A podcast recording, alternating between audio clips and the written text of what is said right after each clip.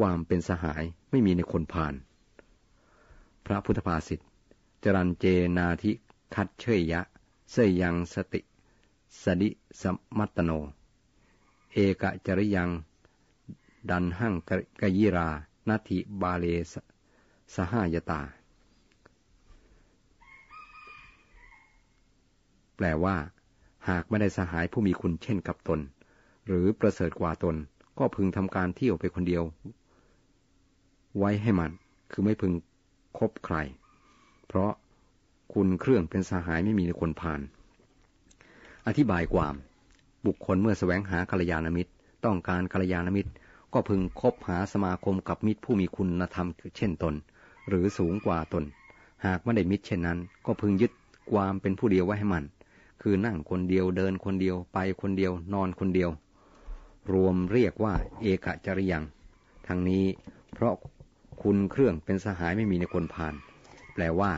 ถ้ามาได้คบคนดีก็อย่าคบคนผ่านเพราะบุคคลเมื่อคบคนผ่านย่อมเสื่อมลง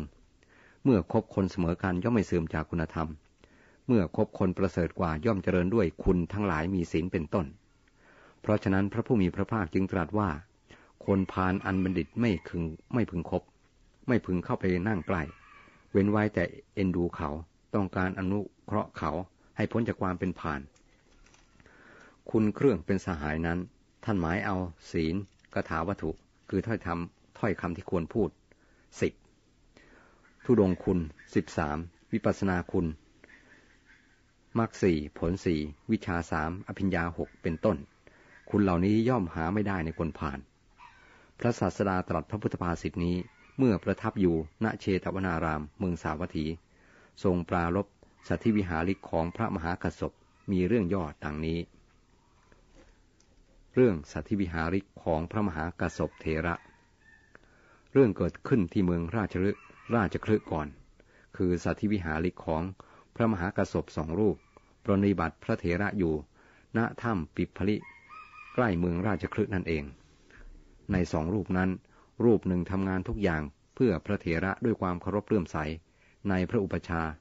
ส่วนอีกรูปหนึ่งมิได้ทำแต่แสดงให้เห็นเสมือนว่า การงานทุกอย่างตนเป็นผู้ทำตัวอย่างเช่น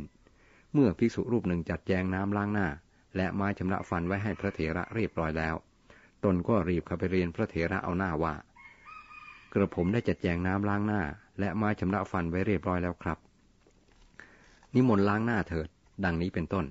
ในเรื่องอื่นๆ ก็ทำนองเดียวกัน ต่อไปนี้จะสมมติชื่อภิกษุผู้ปฏิบัติดีว่าภิกษุก่อ ส่วนอีกรูปหนึ่งผู้ชอบเอาเปรียบเอาหน้าว่าภิกษุขอ ภิกษุกอได้รู้พฤติการของภิกษุขอเช่นนั้นอยู่เสมอ ก็ไม่ค่อยพอใจ อยากจะแกล้งให้บ้าง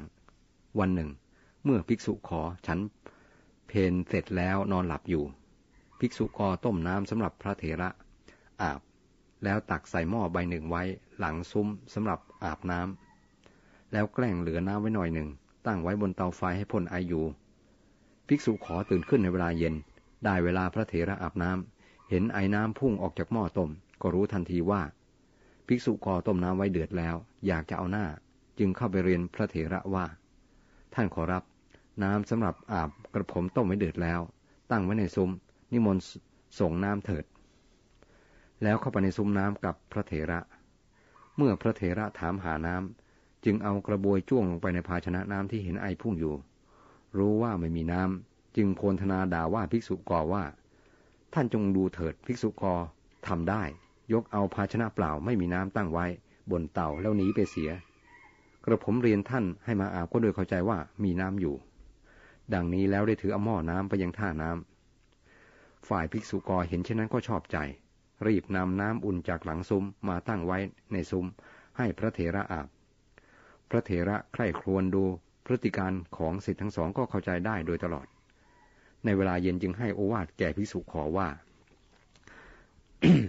เป็นบรรพชิตกระทำเช่นนั้นไม่สมควร อะไรที่ตนทำก็ควรว่าทำอะไรไม่ได้ทำก็ควรว่าไม่ได้ทำอย่าไปแย่งความดีของคนอื่น เพียงเพื่อเอาหน้า ภิกษุขอแทนที่จะเชื่อฟังพระเถระแล้วกลับตัวเสีย แต่กลับด่าว่าพระมหากระสบว่า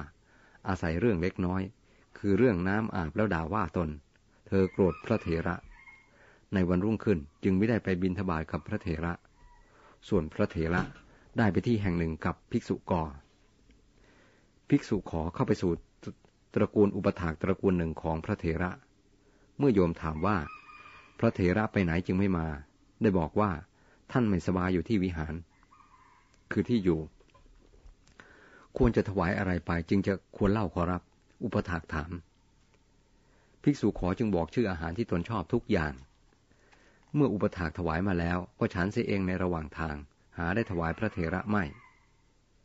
พระเถระได้ผ้าเนื้อละเอียดผืนหนึ่งในวันนั้น ก็มอบให้แก่ภิกษุกอผู้ปฏิบัติชอบในตน ในวันรุ่งขึ้นท่านไปสู่ตระกูลอุปถาก พวกอุปถากถามถึงความไม่ผาสุกของท่าน ตามที่ภิกษุขอว่า และได้ส่งอาหารชนิดนั้นไปถวาย ท่านได้ฉันแล้วหรือ บัดนี้ท่านผาสุกดีแล้วหรือ พระเถระนิ่งเสีย ท่านรู้ว่าภิกษุขอทำเรื่องอีกแล้ว เวลาเย็นท่านจึงถามภิกษุขอว่า เมื่อวานนี้ได้ทำอะไรในตระกูลอุปถากบ้าง เมื่อภิกษุขอเล่าให้ฟัง ท่านจึงให้โอวาทว่าทำอย่างนั้นไม่สมควร บรรพชิตไม่ควรขอด้วยด้วยอาการหลอกลวง ภิกษุขอโกรธท่านมาก ผูกอาฆาตในพระเถระว่า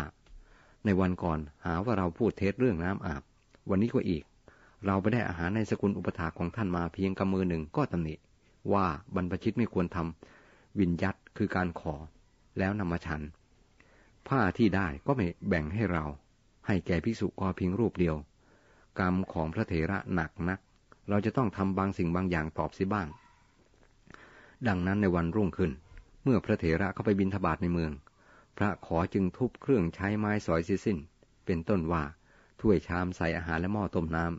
แล้วจุดไฟเผาบรรณศาลา สิ่งใดที่ไฟไม่ไหม้ก็เอาพลองทุบทำลายสิ่งนั้นเสีย แล้วหนีไป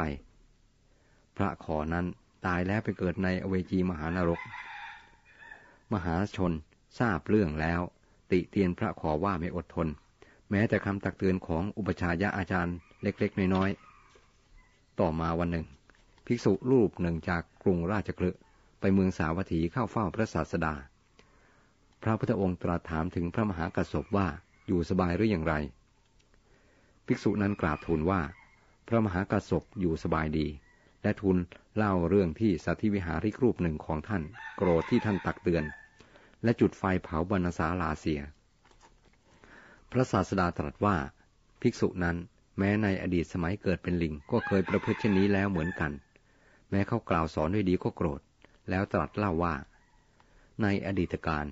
นกขมิ้นตัวหนึ่งทำรังอยู่ในหิมวันตะประเทศ วันหนึ่งฝนตกหนัก ลิงตัวหนึ่งสะท้านเพราะความหนาว เข้าไปใกล้รังนกขมิ้น นกเห็นลิงหนาวสันจึงปราศัยว่า ศีรษะและมือเท้าของท่านก็เหมือนมนุษย์ทำไมท่านจึงไม่รู้จักทำเรือนอยู่ ลิงตอบว่า เจ้าขมิ้น เจ้าขมิ้นน้อยเอ๋ย ศีรษะมือและเท้าของเรา ละไม้คล้ายของมนุษย์ก็จริง แต่เราไม่มีปัญญาประเสริฐอย่างมนุษย์ เพราะฉะนั้น เราจึงทำที่อยู่ไม่ได้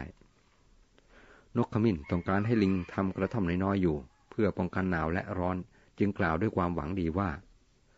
คนที่มีจิตไม่มั่นคง กลับกรอกง่าย มักประทุษร้ายมิตร เป็นคนโรนเรอยู่เสมอ ย่อมไม่มีความสุข ท่านจงใช้ความพยายาม อย่าคิดอยู่เพียงว่าตนไม่มีปัญญา จงพยายามทำกระท่อมสำหรับป้องกันหนาวและลมเถิด ลิงคิดว่า นกขมิ้นตัวนี้หาว่าเราเป็นผู้มีจิตไม่มั่นคง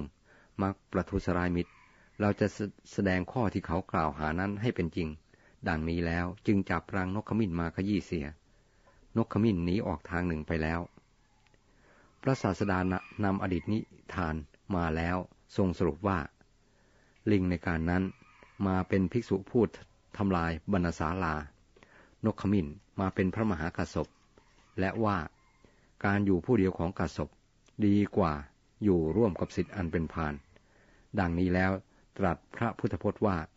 จรันเจนาธิคเชยะเป็นอาทิ มีนัยยะดังพนานามาแล้วเป็นต้น